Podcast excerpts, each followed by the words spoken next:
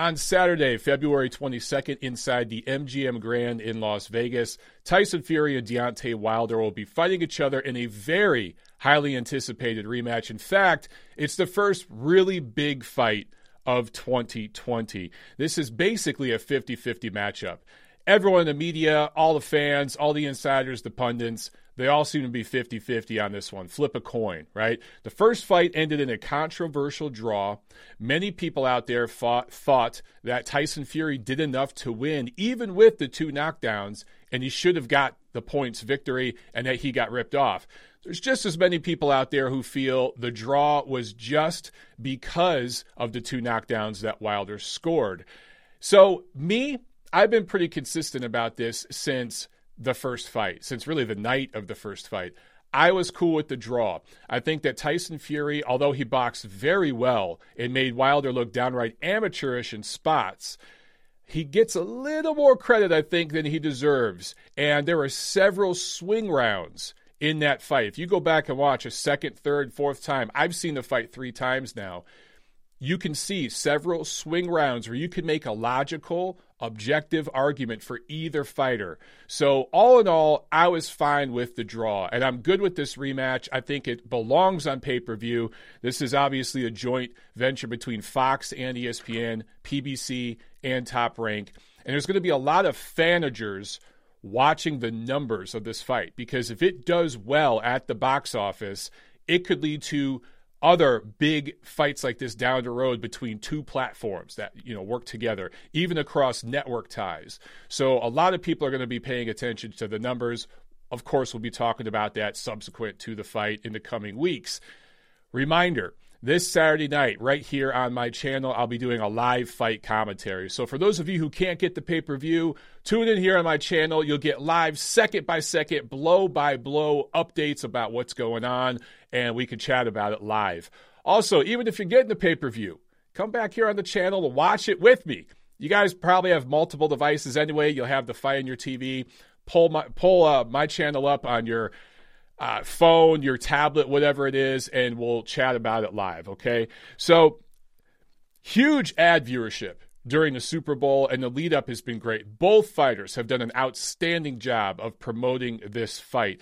I personally believe anything less than a million pay per view buys is a failure for this card with all the promotion that's gone into it and the lead up. I think it's been a great, great build up, great promotion so far. Both fighters have really done their job. Before I break down the rematch, let's go back to December 2018 and talk about that first fight. Okay. Uh, attendance at the Staples Center in Los Angeles was over 17,000. That was the announced attendance. There was a big fight week walk up purchase, particularly by UK fans who traveled over and they're expecting that again in Vegas. Now, we're not going to have as many people seeing this fight live because it's at the MGM. They've scaled back the capacity seating there, but it will do a much larger live gate because the tickets, obviously, it's, it's in Las Vegas, the casino packages and everything. The tickets are more expensive. So this fight's going to do a great live gate. And I do think it's going to be a sellout. There's still tickets available, but of course, there's going to be that fight week walk up, especially with the UK fans that always travel well to Vegas. I think it's going to be a sold out show that's going to do an impressive gate. First fight, most feel, many people out there feel, Fury won the fight in terms of rounds. I don't think you can really argue that. Knockdowns in the ninth round and the 12th round, of course. That was enough for Wilder to get the benefit of the doubt and maybe escape with a draw. And a lot of people out there feel he probably should have lost that fight. You can make an argument either way. Again, I was cool with the draw. What I liked about the first fight, which I, th- I feel a little overrated, uh, it was a good fight, a good fight with a lot of tense moments.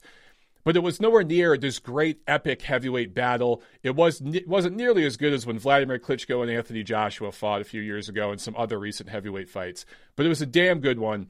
The best part of it, though, was that the climax, the crescendo, was in the 12th and final round. Deontay Wilder lands a three piece, a one, two, three combination that drops Fury. He's it looks like he's out. I remember watching that fight live. I think I did a live fight commentary on my channel, and I was saying, he ain't gonna get up. This is over. Lo and behold, a few seconds later, he gets up.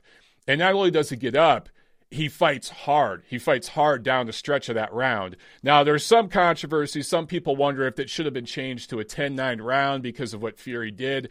If you go back and look at the punch numbers and watch that round clearly, guys, that was clearly a 10 8 round for Deontay Wilder. Zero controversy. On the flip side, there are some people saying that Jack Reiss's count was long. Tyson Fury, or I'm sorry, Deontay Wilder deserved the knockout win. That's ridiculous too. The 10 count look, refs don't have a stopwatch. The 10 count is a discretionary kind of thing with the referee. And I absolutely feel Jack Reiss made the right call in letting that fight continue. And it's because he made the right call that we're even having this rematch right now. So, all that controversy in that 12th and final round, all that drama is what's leading in perfectly to this rematch. I love it. That's the way, it's the best way for something like this to all work. You don't want the crescendo to be in the second or third round. You want it to be at the very end of the fight. That leaves people wanting for more. According to CompuBox, and I should say, I always say this when I talk about punch numbers, they're not gospel, but they do give an indication. They do paint a picture, okay? I understand CompuBox isn't 100% accurate, but it's, let's say, 90% accurate. And they've done studies to show this. So there's maybe a 10% gap where it could be off. But these numbers do paint a picture as to what we saw in the first fight. Tyson Fury landed 84 of 327 punches, 26% overall accuracy. Wilder landed 71 of 430, 17% accuracy. Wilder outthrew Fury in 11 rounds. He threw more punches in 11 of the 12 rounds. However, Fury outlanded Wilder in 9 rounds. And he was more accurate in 11 of the 12 rounds. Okay? So let's review this. Overall, Wilder throws more, lands less. Wilder throws more in 11 of the 12 rounds. But Fury outlands him in 9 of the 12 rounds and is more accurate in 11 of the rounds, okay? Wilder landed more body shots, mostly a stabbing body shot, uh, a jab, a stabbing jab to the body from Wilder. I thought that was pretty interesting. And I think that was a smart thing that he needs to focus on the rematch. I'll talk more about that in a second. Interesting note I talked about Wilder outthrowing Fury in 11 of the 12 rounds. You know the one round he didn't? The 10th, which I found very, very interesting because he dropped Fury, of course, in the ninth round. Fury came back with a vengeance, with a Fury in the 10th round. His highest offensive output in the fight Contrary to popular belief, it was not the 12th round. Wilder actually threw and landed more in the 12th. Fury, his best offensive round of the fight was the 10th round. Screw punch numbers. Just go back and watch the fight, and you'll see what I'm talking about. He responded to both knockdowns in a big, big way. However, uh, the 12th round, he didn't have a round after that. That was the end of the fight. But the knockdown after the ninth round comes back in the 10th, has his best most dominant round of the fight for Fury was the 10th. I found that very, very interesting.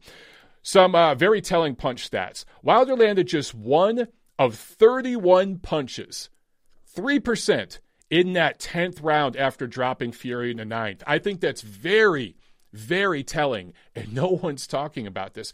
CompuBox gave him credit for landing one out of 31 punches in that 10th round when Fury went off and had his best round. So that paints a picture. If that can be duplicated several times for Fury in the rematch, he could win this fight going away. Can he do that for 12 rounds? Also, uh, Wilder's jab eroded in the championship rounds.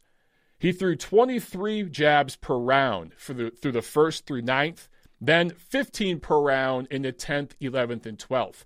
Most people feel, many people feel, that Fury won the 10th, well, he clearly won the 10th and the 11th, and he won a good portion of the 12th bef- after getting dropped. So when you think about it, Wilder's jab, although he didn't win most of the rounds, first through nine rounds, he still landed, or uh, he won a few of them. And I think that the jab is a key to victory for him.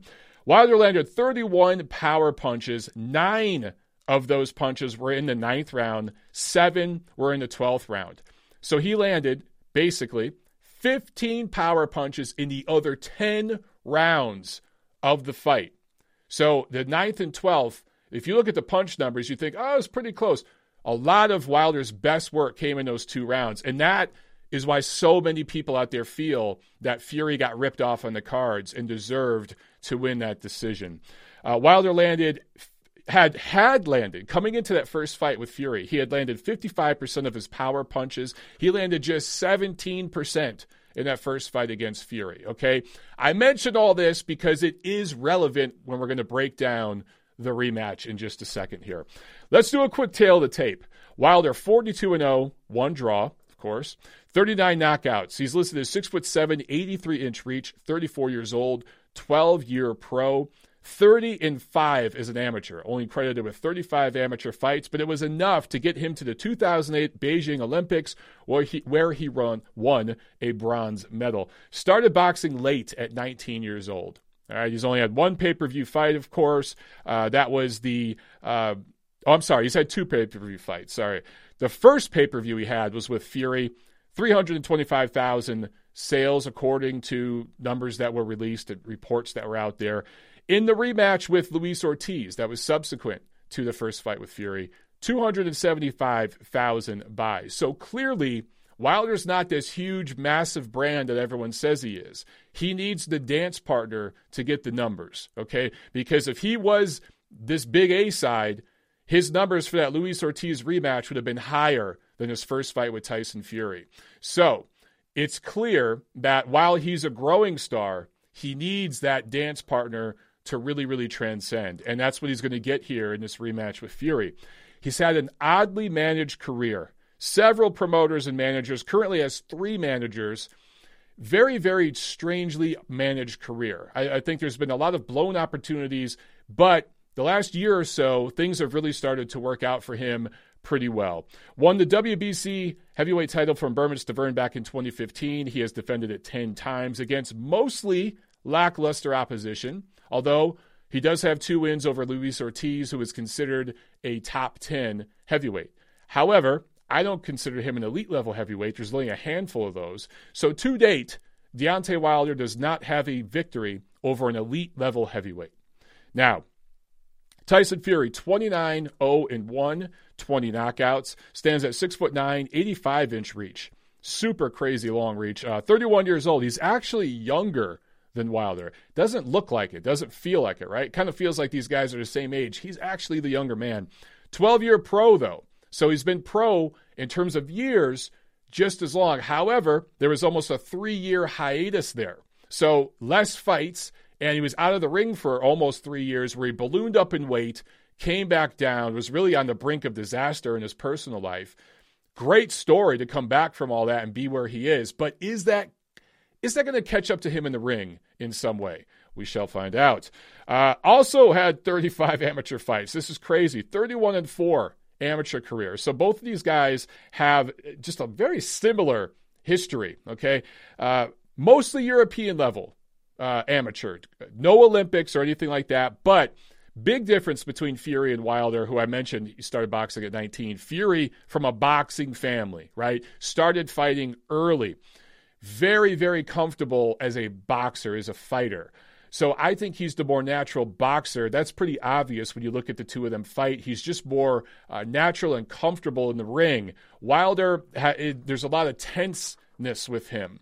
And things don't come just naturally to him. He has to think a little bit before he acts. Therefore, he telegraphs a lot of what he does. However, there's dynamite in that right hand. And so far, it has bailed him out throughout his entire career. One day it will catch up with him. Will this Saturday be the day? I don't know, but it will catch up to him at some point. But that right hand is so explosive, it's made up for his lack of comfort and natural fighting and, and, boxing ability in the ring because he started boxing so late. Fury's been doing this since he was in diapers, right? Another oddly managed career, though, for Tyson Fury. He's had six trainers as a pro, three different promoters, all right? So both of these guys have had a lot of noise around them, a lot of noise and drama in terms of so many people around them, so many different managers, promoters, advisors, et cetera, et cetera. And sometimes that's a good thing for some people, sometimes it's a bad thing. For Fury, another big difference. He does have an elite level win. He beat Vladimir Klitschko back in 2015. Now, I'm not going to get into the details. He ended up testing positive for uh, an anabolic that same year before he ended up fighting Vladimir Klitschko. To me, that puts an asterisk over the victory, but the bottom line is he still got the W over an elite level, first ballot Hall of Famer in Klitschko. Uh, so that is an elite level win that he has. Of course, there was the cocaine after the suspension. He was stripped by us at Ring Magazine. We no longer recognized him as the lineal champion. You, you can't not show up for work for almost three years and get fired essentially uh, for conduct and still be the champion. The, that just doesn't work that way. So we stripped him. Uh, five fights since his return after all that craziness. Four of those five fights have been against complete journeymen. Okay. So he's looked dominant. Uh, he wasn't dominant against Wilder necessarily, but he's looked dominant against his other opposition, but it's been very limited opposition. There's no argument here. Wilder has fought the better opposition over the last couple of years between the two of these fighters. Now, overall in their entire career, that's a different argument. But over the last two years, Wilder has faced the better opposition. All right, let's talk a little bit about the rematch. Um, first, I want to talk about the intangibles, okay? The and I talked a little bit about this on my podcast yesterday, the Neutral Corner. I talked a little bit about momentum. Momentum is huge in boxing. And if you look at most of the intangibles, they favor Wilder. I mean, on paper, he's supposed to win this rematch, okay? The experience factor is now even. Going into the first fight, December 2018, Wilder had never faced an elite level opponent. I talked about that his opposition was pretty horrible for most of his career. His first 20 some odd fights were against guys I could beat. I could beat several of the guys he fought. I'm not saying that to diss them. I'm just saying it. It's just a. It's just a matter of fact. This was a guy who was in the Olympics, but because of his limited uh, time boxing, his late start to boxing, they kind of brought him up slowly. So he did not have big fight experience against elite level opposition, guys who were really skilled athletes who could box, that were in their physical prime. He didn't have that going into the first fight. Fury had those 12 rounds with Klitschko. Now, was it a god awful fight? Was there all the asterisks I talked about? Sure. But he still had 12 rounds in the ring with a guy who's among the top 10 or so heavyweights of all time. And he won the majority of those rounds. So that experience he brought, and by the way, he went on the road to win that fight. He went to Germany and fought Klitschko there, right? He had experience going on the road, fighting an elite level, tall, athletic heavyweight who hit harder than him. Klitschko hit harder than Fury, of course, and he won. He did the same thing, the same game plan, I should say, against Wilder when he fought him in Los Angeles. On the road, fighting a big athletic guy. In his, the difference was Wilder was in his physical prime, Klitschko wasn't. But he had that experience and he took that into the ring on that night. Now, in the rematch, Wilder has those 12 rounds with Fury that he can go back to, that he learned from. So the experience factor to me is even. Okay. I think that's a huge, huge intangible that people are not talking about. Wilder learned on the job in that first fight with Fury. Fury had been there, done that already. He had had his learning on the job lesson against Vladimir Klitschko, a fight that he won. Wilder had to learn on the job against Fury, and he almost won in the 12th round. He almost iced him, almost had him out of there. So when you look at the experience factor here now, it's even. Wilder had a much better 2019. That's another big factor here that people just, eh, some people are talking about this, but Fury went up against two journeymen. He looked great against Tom Schwarz, didn't look great at certain spots against Otto Wallin. Now, we had a nasty cut. That's another intangible. I think it required 40 plus stitches. How's that going to hold up against Deontay Wilder's jab or right hand? We don't know yet. But when you look at what Wilder did in 2019, yeah, he had a mandatory against Dominic Breazeale. It is what it is. He iced him in the first round, really the first big punch he landed. But that fight against Luis Ortiz, who again is a top 10 quality heavyweight, who would have been a solid perennial fringe contender in any era of heavyweight boxing, the 90s, the 70s, he would have been a fringe contender in those eras. Good, solid heavyweight boxer. And yes, Wilder was behind on the cards. He was, you could almost say, dominated in that fight on points. But he he thought he made adjustments and he set up the right hand. It wasn't just a freak punch out of nowhere. That's kind of what happened with Dominic Breazeale. With Ortiz, he set that up. Go back and watch that fight. He took several rounds to set up that right hand and got it through. So that was a methodical performance from him. Not great, didn't look awesome, but another learning performance. All the momentum in terms of who they fought recently favors Wilder coming into this rematch.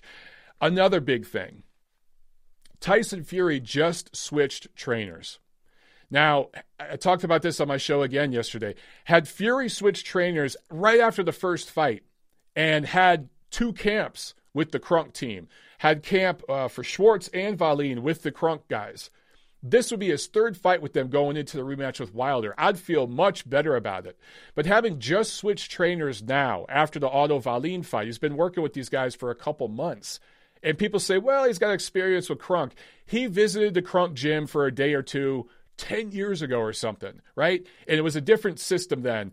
I understand it's the same type of system, but Emanuel Steward was running it back then, completely different in a lot of ways. So it's not the same thing. It's not the same thing as having real fight camp experience there. He hung out there and trained a little bit, but this is a completely new world for him just a couple months before the biggest fight of his career. That, generally speaking, is a big red flag in boxing. Not all the time. There are always, always instances where you see guys switch trainers a million times and it works out for them. But switching trainers right before a big fight, a lot of times doesn't work out well. Uh, so, a couple more things. Is it just me, or does anyone else notice that Deontay Wilder seems to be doing a lot less trash talking in the lead up to this fight than he normally does? If you look at his recent fights, talking about wanting a body on his record, uh, talking about to this day, remember the whole to this day thing going into the first fight with Fury? There's been none of that. For the most part, he's been pretty quiet. He's been pretty tame. I think that says something. I think it says he's really dialed in and focused on this rematch, and he's coming in here taking this more serious than any other fight of his career.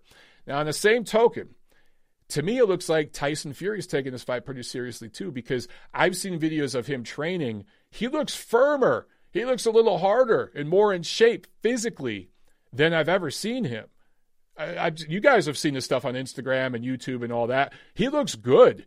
I, he, I think that both of these guys are going to obvious. Wilder's always in shape, but I think we see more mental focus, emotional control, and discipline on Wilder's side than we've ever seen. And we're seeing a renewed physical dedication on Fury's side. So I think that means we're going to get a hell of a freaking fight. I, I, it actually makes me more excited for it because with Fury, all this crazy stuff going on outside the ring, you know, mental health is an issue for him you just don't know if he's focused or not. Last year, he goes off and does the WWE thing. And yeah, he made a ton of money. It helped promote the fight, obviously, with Wilder, because maybe that brings some attention and some pay per view buys over for this rematch. But you just wonder how focused is he?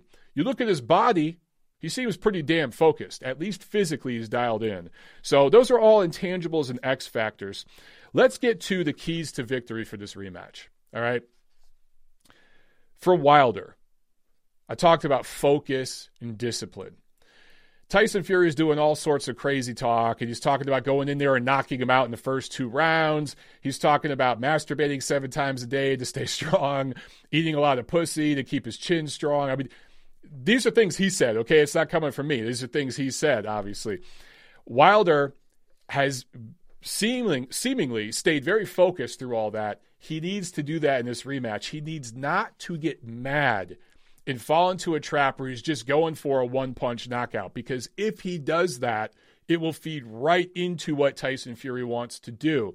Tyson Fury, the first fight, did a lot of trash talking in the ring. He stuck his tongue out, he waved his hands around, he was shucking and jiving and joking around in there. And I think that frustrated Wilder at times.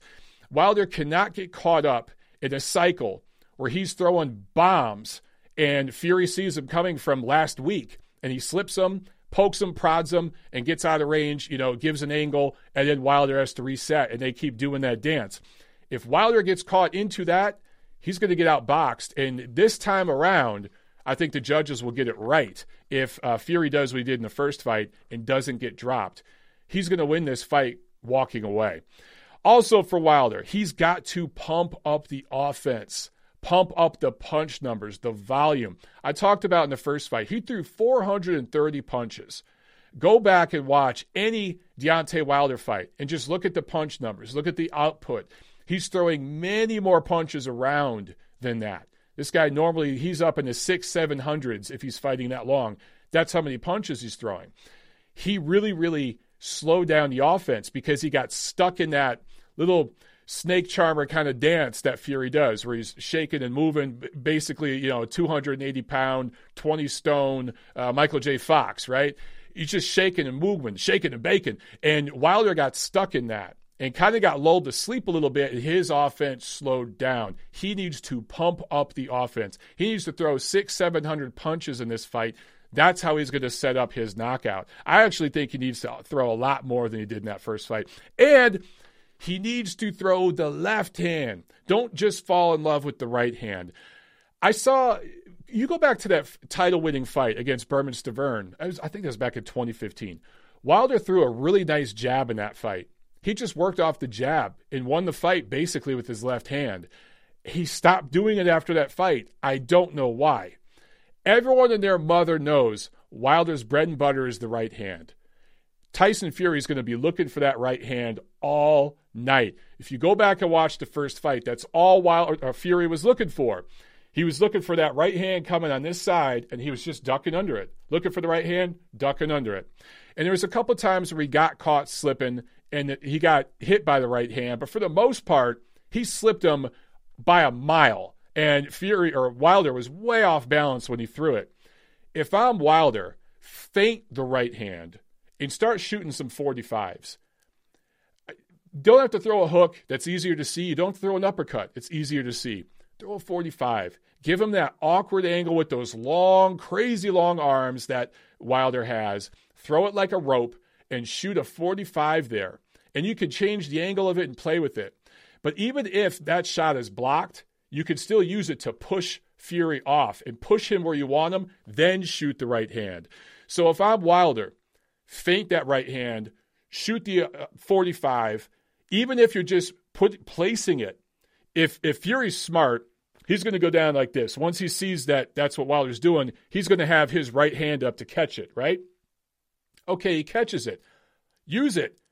Push him. Then throw that right hand. You could get some work done right there. It's sort of what he did in the ninth round to drop Fury. He kind of chopped it over the top of Fury's head. He saw something there, and I think that he could do that in this fight as well. But he's got to set it up with the left hand. He's got to set it up because if he's just poking with the the left hand and then throwing huge haymakers with the right, Fury's going to see that coming all day. Use the left hand, pump up the jab volume, make sure that Fury Fury has to see something coming. If if I'm I'm uh, Tyson Fury here, okay, looking in the camera. I'm looking at the right hand on this side, right? if I have to start paying attention to the left coming this way, especially if it's coming up at this angle, I got to start looking down here. I got to start watching for that. Then the right hand can slip in. So it's not just jabs up top because I can see all that. If I have to start looking down here, if I have to start looking and moving my eyes a little bit down, it's harder to catch that right hand, especially if you loop it, which Wilder does a lot of times. So the left hand, particularly with the 45, some shots underneath, even if he's just touching Fury with those, they don't have to be knockout level punches. That can help him set up a knockout blow.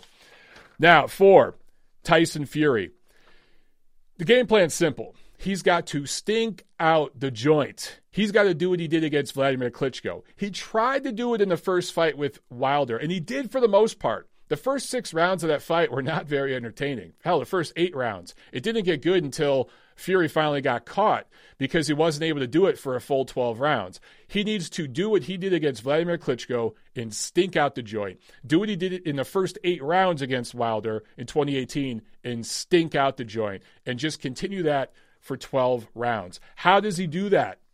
Low offensive output. He needs to do the opposite of what Wilder needs to do. Fury needs to throw less. He because the more if Tyson Fury punches more, that gives Wilder more opportunity to counter. So the less punches he throws, if he keeps it more to feinting, doing that shake and bake that he does, that gets Wilder thinking. Now Wilder's just got to pump out a jab during that time. But for Fury, the, if he's punching, especially in combination, Wilder can time him and he could throw punches back at him, and that gives him a chance to land the haymaker that Fury doesn't want. So Fury has to keep the output low. If you look at, I was just looking at Tyson Fury's uh, recent punch numbers. He threw 651 punches against Otto Wallin in his last fight. He threw 158 in the two rounds, not even two rounds, against Tom Schwarz. So he was basically throwing 80 punches around against Tom Schwarz and against Otto Wallin. He threw 651 punches, yet in 12 rounds against Deontay Wilder in 2018, he threw 327 punches. Do you think that was by design? Yes, it was. Look at his offensive output in the fight with Vladimir Klitschko. He barely, I think he threw uh, 30 punches per round. Yeah, I'm looking here. 30 punches per round against Vladimir Klitschko. He only threw 27 punches per round against Wilder.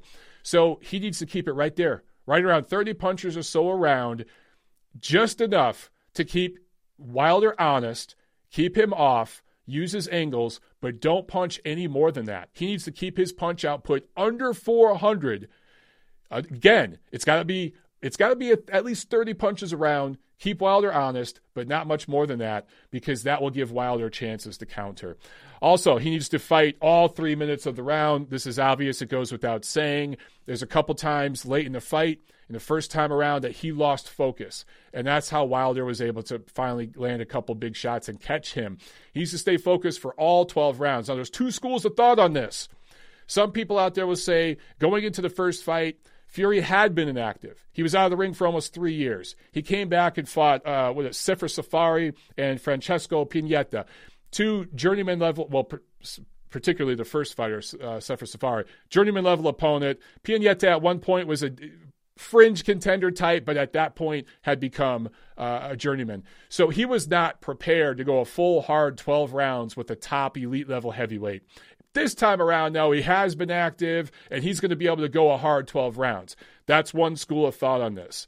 The other school of thought is Fury did everything he could do in that first fight against a very inexperienced, raw guy in Wilder, who's now got more experience, more confidence, and 12 rounds of tape to look at, to learn from. And it's Wilder who's going to be better this time around. Fury's going to do the same thing he did before and Wilder's going to look better. Those are the two schools of thought on this. The truth probably lies somewhere in the middle, in my opinion.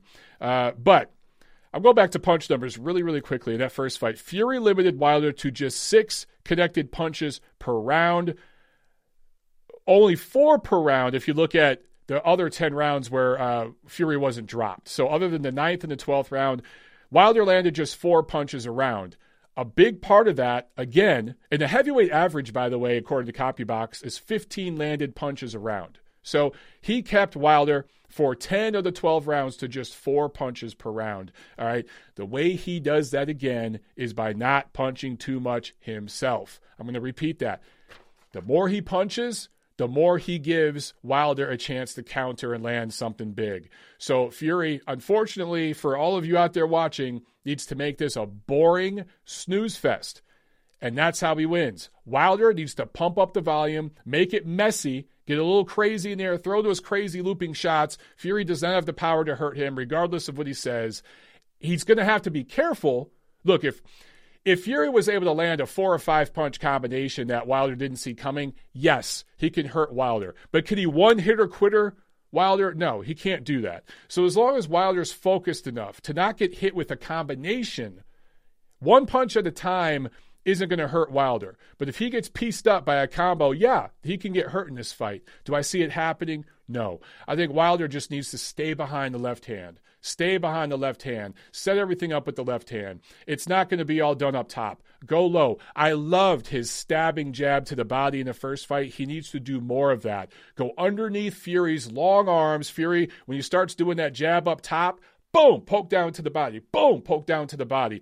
You do that enough times, you could eventually feint it and come over the top. It's the same thing where you can feint that 45, push off, boom, get a shot in there.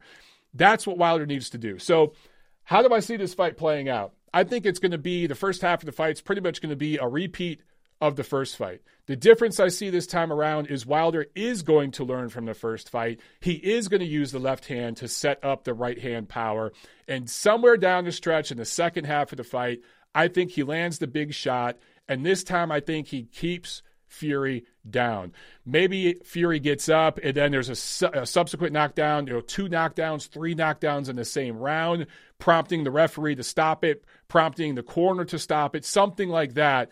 I see Wilder winning this fight by late stoppage. Let me know what you guys think.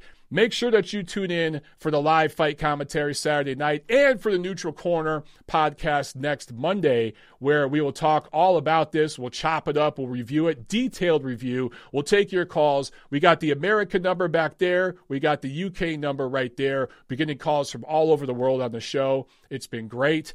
I'll see you at the fights.